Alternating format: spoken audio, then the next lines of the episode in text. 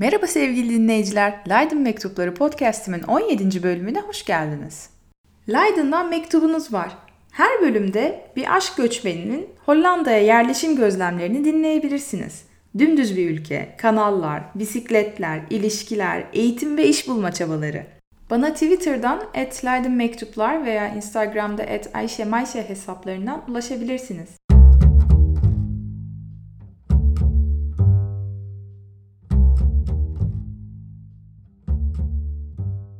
Tekrar merhabalar efendim. Nerede kalmıştık? Tarih anlatıyordum ben size geçen hafta. Geçen hafta Hollanda'nın tarih öncesini ve Romalıların gelmesinden bahsetmiştik. Bu hafta geçiyorum. Frisians, Frizyalılar, Franklar ve Saksonlar hakkında konuşacağım. Bayağı tarih dersi anlatır gibi hissediyorum yalnız çok komik oldu. Evet, nerede kaldık? Milattan sonra 350-400 arasında Romalılar diyorlar ki artık biz çekiliyoruz. Zaten Roma'da düştü. Bir tek Konstantinopol, İstanbul kaldı. O yüzden Romalılar gidince ne oluyor? Ortam kimlere kalıyor? Frizyalılara, Franklara ve Saksonlara kalıyor. 500'de e, Frizyalılar e, topraklarını ta Zeeland'daki Zvin'e kadar batıda yani bu hemen Belçika'nın biraz üstü oluyor. Zeylanda, batı, batıda Zeylanda, doğuda da Almanya'da bir e, ırmak, e, nehir e, şey kaynağı olan Weizer'e kadar e, uzatıyorlar, genişletiyorlar toprakla. Yani bugünkü Hollanda sınırları civarında gibi bir şey oluyor benim anladığım. Aynı zamanda doğuda Saksonlar var, güneyde de Franklar var. Aşağı yukarı 200 yıl kadar sonra Franklar tüm bu alanı alıyorlar ve burası artık Frankların e, diyarı oluyor. Franklarda da tam 600-700 yıllar arasında Dorestad denilen yer e, yani Hollanda'nın kalbi gibi bir yer aslında. E, şu an değil de yani o zamanki haritaya göre e, bu Utrecht'in biraz daha doğusunda kalıyor benim anladığım. E, o önemli bir ticari merkez haline geliyor. Devam ediyorum. E, Franklar aldığı için onlara ait para bulmuş dinari. O kullanılıyor.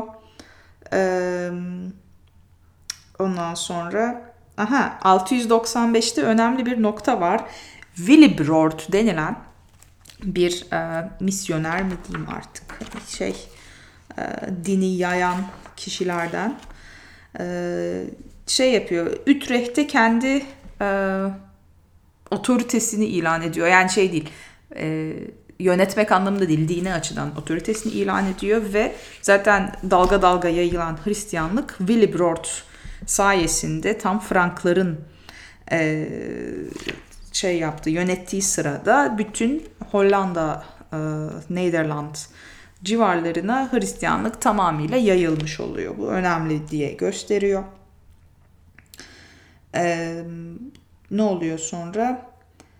E, paganlar e, şey yağmalamaya başlıyorlar etrafları bu arada. Tamam Hristiyanlık var ama paganlar da hala e, bastırılmış bir şekilde e, oraya buraya saldırıyorlar. Dokkum'da da birini öldü. Boniface dedikleri bir tarihin tam girmeyeceğim onu öldürüyorlar. Yağmacılar. Sonra 600 pardon 768 814 arasında Şarlaman e, Fransa yani Frank e, yöneticisi kralı oluyor. E, Şarlaman'ın adını duymuşsunuzdur. Şarlaman Hollanda bölgesini Pagilere, neden? Pagi kantonlara ayırıyor yani. Ve her kanton farklı bir kont tarafından yönetiliyor, korunuyor, vergisi toplanıyor falan. Yani o Şarlaman zamanında kantonlaşma e, olmuş. Dorestad'dan demin bahsetmiştim. Önemli bir ticari merkezdi. O, hani ticari merkez olduktan 200 yıl kadar sonra 834-37 arasında Vikingler tarafından yağmalanıyor. Ya kim geldi? Vikingler geldi. Kimle başladı? Frisianlarla başladı. Franklar, Saksonlardan bahsettim buralarda yaşıyorlar diye. Frankları aldı sonra. Hristiyanlık geldi Willibrord'la. Sonra da Vikingler tabii ki daldılar işin içine. 800'lü yıllarda Vikingler her yerde e, deniz yoluyla gidebildikleri yerleri alıp yağmalayıp e,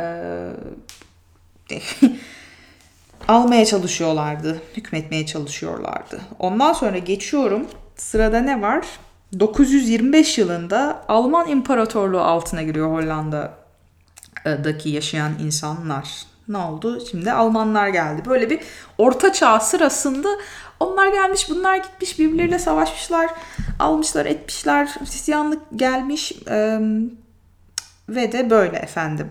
çok kısa oldu. Orta çağın hani birinci yarısı aslında bu yani haftaya ya da ne zaman yapabilirsem gelecek bölümü. Orada orta çağ devam ediyor olacak. Ee, şimdilik bu kadar. Yani başka neden bahsedebilirim burada? Ee, kısa değil mi bu? Frisianlar, Dörrestad, Willibrord. Hani benim de aşırı çok bildiğim yerler değil. Böyle bir, bir, bir karmaşık karışıklıklar var. Hani karanlık çağlarda da zaten çok fazla e, e, bilgi bulunmadığı için hani etrafı yakıyorlar, yakıyorlar. Her şey birbirine girmiş durumda. Herhalde o yüzden az bilgi var burada. Yani bir sonraki bölümde daha e, şey anlatabileceğimdir. E, daha detaylı bir şeyleri anlatabileceğim. Orada çünkü bir şeyler oluyor gerçekten. O yüzden bir biraz e, biz bu, bu hafta burada neler yaptık, ne oldu Hollanda'ya çok sıkı önlemler getirdiler. Neredeyse Mart, Nisan'daki o e, aşırı e, kat, aşırı değil ya katı lockdown kuralları tekrar geçerli oldu ki biz bunu aslında bekliyorduk, istiyorduk. Çünkü e, sayılar çok fazla artmıştı. İnsanlar dikkat etmiyorlardı artık. Ve şu anda bu hafta salı günü Rütte yine açıkladı. Ee, horekalar, horeka ne demek? Ben buraya gelince öğrendim bir şey. Hotel, restoran, kafenin kısaltması oluyor horeka. Yani bu e, turizm şey e, turistik amaçlı açık olan işte restoranlar, kafeler, oteller bunlar e, kapanıyor, kapandı. E, akşam 8'den sonra içki alamıyorsunuz. Ya herhalde şey hani içki aldıktan sonra içtikten sonra bir rahatlama geliyor artık o mesafe işte maskeyi takma hani kendi farkındalık azaldığı için e, alkolün dozuyla herhalde öyle bir yasaklama getirdiler. E, kapalı alanlarda topluma açık kapalı alanlarda her zaman maske takılması gerekli kırıl yani zorunlu kılındı. Bunu ya televizyonda ben de gördüm. Yaşlı teyze tamam mı? Gel, süpermarkete Albert Einstein'e giriyor. Maskesi yok. Birkaç hafta önceki şey. E, haberi yapan işte spiker, kameraman soruyorlar. Teyze niye takmıyorsun maskeyi? Hani korkmuyor musun koronadan? Zorunlu değil ki diyor. sen böyle Allah'ım kaç sen 70 yaşın üstündesin farkında iyice çocuk oluyor çünkü herhalde yaşlanınca insanlar zorunlu değilse takmak zorunda değilim. Hani e, okey bu iyi bu ya. Nerede yaşıyorsun? Hiçbir farkında değilsin. Böyle komik, um, trajikomik tabii. Neyse şimdi onlara ayrı zaman da yapıldı yaşlı amcalara, teyzelere. Hani marketlere giriş çıkışlarında tam bilmiyorum. Bana hitap etmediği için hangi saatlerde onların e, yaşlı saatleri olduğunu bilmiyorum. Ama öyle bir kural getirildi e, toplu taşımaya e, zorunlu olmadığınız sürece binmeyin dendi. E, zaten şirketleri de evden çalışma yine zorunluluğu getirdi. E, kesinlikle evden çalışılacak. E, bir şey daha var. Ne düşünüyordum acaba? Biz çıkmıyoruz. Arabalar, trenler. Ay, ha eve. Eve misafir e, en fazla 24 saat içinde 3 farklı e, misafir gelebilir deniliyor. Ki bu fazla sanki hani tahmin edemiyorum aslında. Hani bir, hadi bir e, pazar market alışveriş geldi. Hadi bir komşun uğradı belki. Hadi bir de akraban geldi ya da arkadaşın geldi. Bilmiyorum ama yine de fazla geliyor bana. Ee, böyle. Ve bize zaten gelen olmadığı için çok da Çok da umurumuzda değil. Bu aralar sonbahar geldi. İşte havalar biraz soğuk. Genellikle yağmurlu burada. Biz yürüyüş yapmaya başladık. Hani bisiklete biniyorduk arada sırada yazın hava güzel olunca ama şimdi sonbaharda güneşi bulduk mu mesela öğlen yemeğinden sonra hemen bir 20 dakika yarım saat kadar bir yürüyüş yapıyoruz civarda. Ki bu çok hoşumuza gitmeye başladı. Ben gerçekten güneşi görünce ah yaşasın hayat enerjisi doldum yine. Oley enerjim. Oo, coş, coşkun hissediyorum gerçekten. Güneşe çıkınca çünkü evde sıkılıyorum. Ee, böyle etrafı da e, daha güzel keşfetmeye başladık. Hani güzel e, küçük ormanımsı parklar var. Ee, bir tane nehir var. Ee, onun yanından etrafından yürüyoruz. Bizim sokaklarda sakin gayet güzel. Ee, hoş yani bir de şey sonbahar havasında böyle bir ya herhalde bu civarda bir şey e, yanık kokusu vardır Leydon'ın.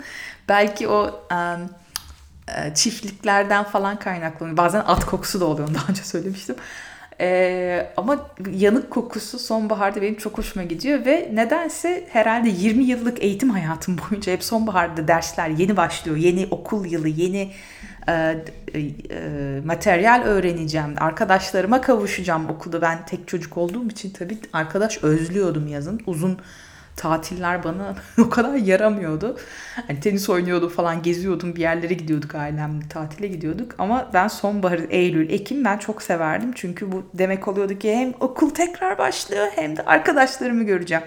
O yüzden bana sonbaharın böyle bir herhalde en sevdiğim mevsim sonbahar benim. Yani düşünüyorum Yazın çok sıcak, kışın çok soğuk. İlkbahar hani ısınmaya başlıyor. Tamam güzel çiçekler, böcekler açıyor ama Sonbahar farklı ya. Ben seviyorum böyle yaprakların rengi turuncu, kahverengi, kırmızı arasında böyle sarılar, marılar. Hani şairane bir ortam, romantik bir durum oluyor. Benim hoşuma gidiyor. Bir de tabii hani e, holidays deniliyor. Bu şey işte Amerikalıların şükran günü işte Noel'i falan yaklaştığı zamanlarda böyle çok tatlı bir ortam oluştu tabii. Pandemi öncesinden bahsediyorum.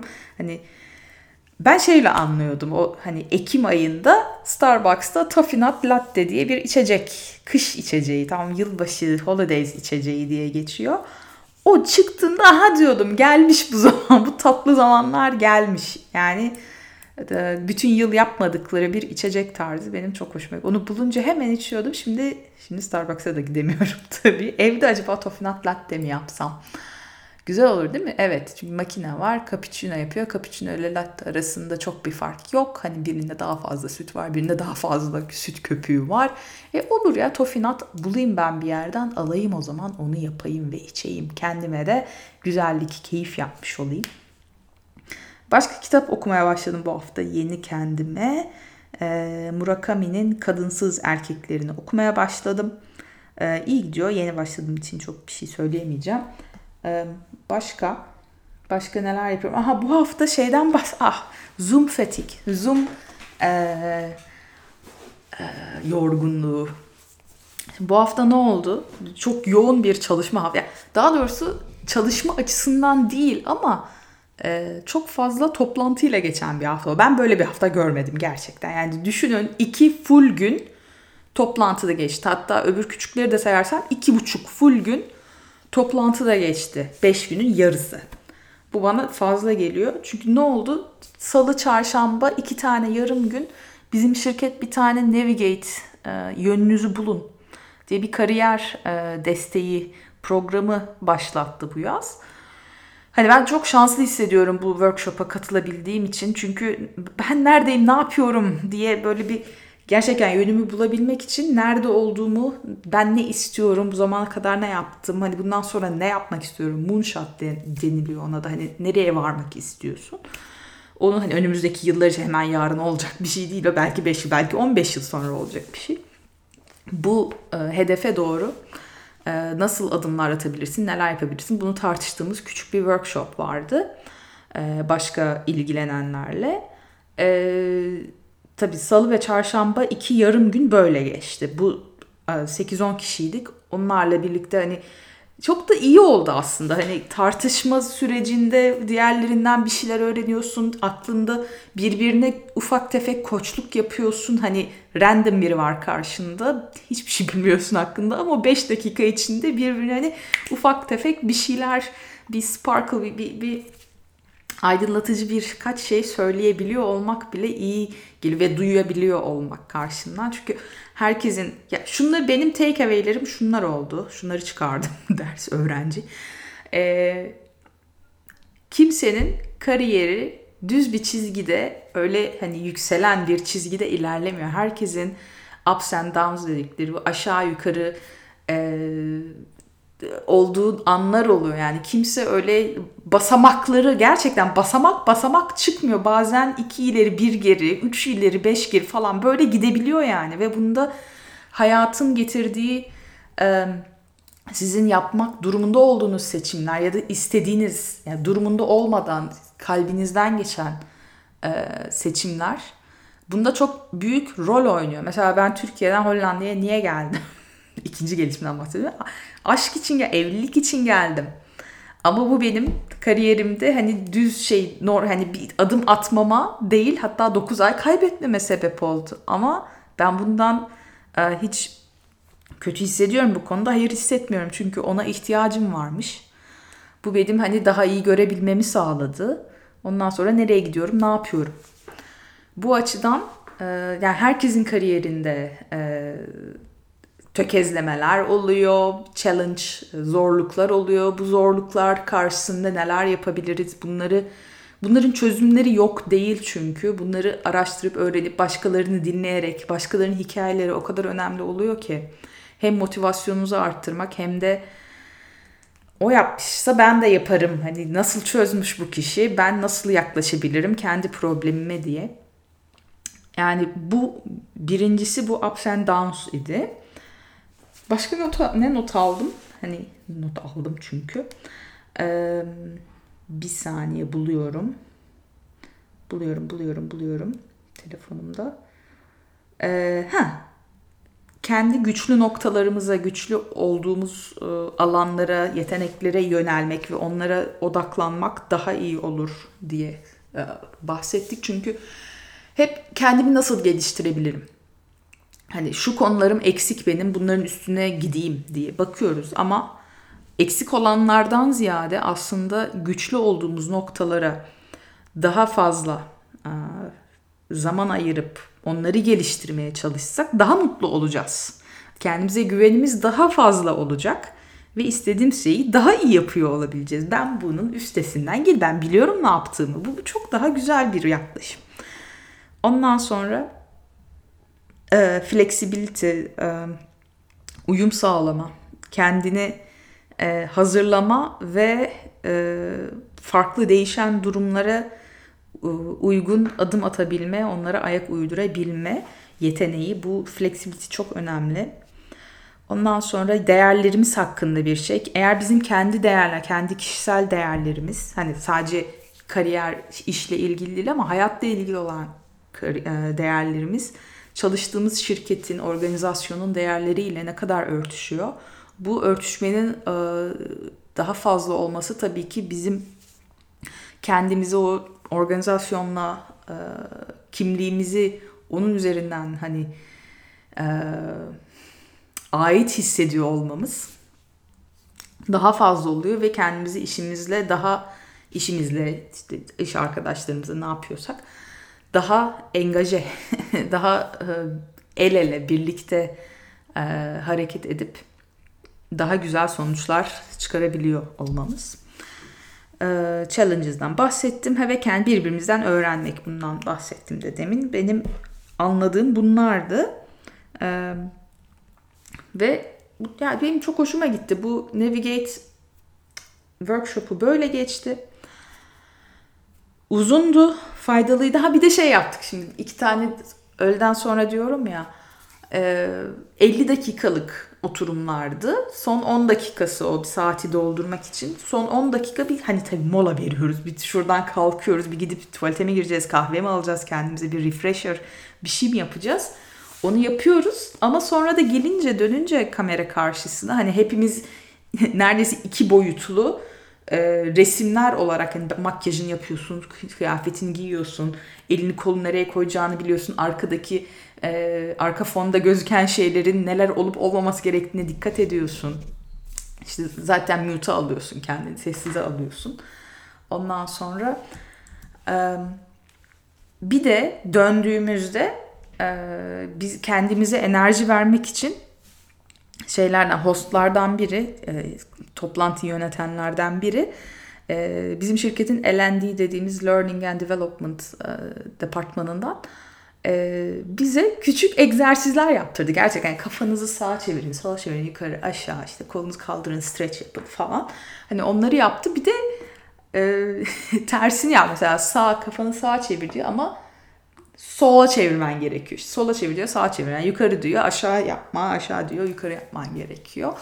Böyle komik hani eğlenceli ufak tefek böyle bir çalkalamalı hani danslı kendimize bir gelelim bir enerjimiz geri gelsin. Çünkü uzun Zoom e, toplantıları yorucu oluyor. Oldu da ki bu hafta niye bundan bahsediyorum? Bir de cuma günü benim full bütün gün bir e, toplantılar silsilesi içinde buldum kendi yani bulmadım planlıydı bu. Hackathon dediğimiz bizim şirketin bir tane hackathon'un ne olduğunu nasıl açıklayabilirim size? Normal yaptığınız hani günlük işlerden ziyade başka bir problemi e, ele alıp bir takım halinde farklı farklı e, gruplar, departmanlardan kişilerin bir araya gelerek o probleme çözüm bulma arayışı. Bir gün saatlerce hani aynı şey üstünde kafa patlatıyorsun. İşte iş bölümü yapıyorsun, brainstorm yapıyorsun. Onun notlarını alıyorsun, bir plan çıkarmaya çalışıyorsun. Benim seçtiğim alan çok hafifti aslında. Hani insanlar hackathon hack, hacklemekten geliyor yani teknik alanda sorunlara çözüm bulmaktan gelen bir terim. Ee, benim seçtiğim takım e, bu online e, pandemi sürecinde daha fazla ortaya çıkan, e, daha normalleşen görüntülü konuşma toplantılarında nasıl aktiviteler uygulayabiliriz, ne, ne tür oyunlar oynayabiliriz, hani bu, bu konuda ne yapabiliriz? Böyle bir şey temaydı benimki. Hani bütün bir gün sürmesinin yanında e, şey katılan e, arkadaşlarla çok güzel fikirler ortaya çıkardık. Mesela e, yani iş için yapılacak önemli sosyalleşme şeyleri ya ne bileyim küçük ufak tefek networking mesela çünkü evden çalışınca birbirimizle hani başka bir departmandan biriyle öyle tanışamıyoruz ne bileyim kahvede yemekte aynı masada oturuyorsun hani tanıştırılamıyorsun tanışamıyorsun networking evdesin ve kalıyorsun. Bunu arttırabilmek için neler yapabiliriz? Öyle bir ufak e, hani speed dating gibi böyle bir şey olabilir dedik. E, bu bir örnekti. E, aktivite hani eğlenceli oyunlar açısından ne yapabiliriz? İşte Kahoot quizleri vardır. Bunu zaten yapılıyordu. Bunu daha fazla uygulayabiliriz dedik. Çünkü katılım artmış oluyor. Bize geçen neydi? Haziran ayında Pride Month tabii. Onur ayı kaçıncı yıl oluyor? 51. yılını kutluyorduk galiba. Evet bu yıl 51. yılı şey 69'dan beri Stonewall protest. O ay için özel bir quiz hazırlanmıştı ve yani Pride LGBT e, hareketinin e, tarihiyle ilgili, isimleriyle ilgili, nerede ne yapıldı, hani o bayrağın anlamı ne, kim tasarladı, işte Berlin'deki Pride yürüyüşündeki sembol hangisidir ayı mesela ben bilmiyordum. Ee, bunun gibi ufak tefek e, quizler e, yapılmaya devam edilebilir dedik. Son olarak da mental health tarafından e, ucunu tutmaya çalıştık işin. Çünkü bu Ekim ayı şey uluslararası ya yani dünya çapında global akıl sağlığı ayındayız. Buna dair de bir şey yapalım dedik. Mesela yoga dersleri olabilir. Ee, e, volunteer'la ilgili. Hani çünkü gönüllü olarak yaptığımız şeyler. Hani çünkü e, bir şey verirken hem de alıyoruz. Bir tatmin sağlıyoruz. Ne bileyim ben komşunun yemeklerini ama yemek diyorum e, market alışverişini yapmak attım. Ya da birinin kedisini köpeğine bakmak, gezdirmek. Böyle şeyler olabilir dedik. Ee, Zoom'la ilgili olarak da biraz konuştuk. Zoom'un uzun e, toplantılarında bu yorgunluğu önlemek için e, neler yapılabilir diye. E, yine egzersizlerden bahsettik. Küçük energizer, e, ufak tefek şeylerden konuşmak. Mesela e, herkese yani 30 saniye veya 1 dakika çok uzun değil. Herkes dediğim küçük hani toplantının boyutuna göre ve uzunluğuna göre ayarlanabilecek şeyler bunlar. Ee, küçük ufak şeylerden bahset. Ne bileyim ben benim için günlük önemli olan atıyorum kahve bardağımdan bahset mesela. Kupamdan bahsedeceğim. Benim için çok önemli çünkü her sabah beni uyandırıyor mesela. Ya da gözlüğüm ya da bilmem kalemim, defterim, bir şeyim. Hani onlardan bahsedilebilir olması. Herkesi biraz daha hem kendini dinlemeye hem başkalarını dinlemeye hem de e, bunlardan bir şey çıkarmaya öğrenmesine yarayabilir diye böyle konuştuk ettik. En son bizim tabii şirketin birçok e, şubesi var dünya çapında. Hackathon ilk defa online yapıldı. Ee, ve şey 26 saat e, durmadan hackathon diye baştan ilan ediyorlardı. Çünkü Çin'de başlıyor tamam mı? Avrupa'da devam ediyor. Sonra da Amerika'dakilere geçiyor ve bunu arada hani e, handover edeceğiz, sync edeceğiz birbirimiz. Onlar bizden önce bir şeyler konuşmuşlar, beyin fırtınası yapmışlar, notlarını almışlar. Sonra biz kendimizinkini yaptık, onlarınkini ekledik. Sonra da en son Amerika'dakilere verdik. Onlar da bir şeyler daha ürettiler ve eklediler ve bir plan çıktı ortaya. Bundan sonra ne yapabiliriz falan filan diye. Hekaton'u da anlattım size. Ondan sonra ya bu hafta ben yorgunum o yüzden. Hafta sonunun gelmesini böyle dört gözle bekledim. Ee, ve sesimden de anlaşılıyor mu bilmiyorum ama hani yorgunluğum bu durumda. O yüzden kapatıyorum. Bu 20 dakikayı geçtim biraz.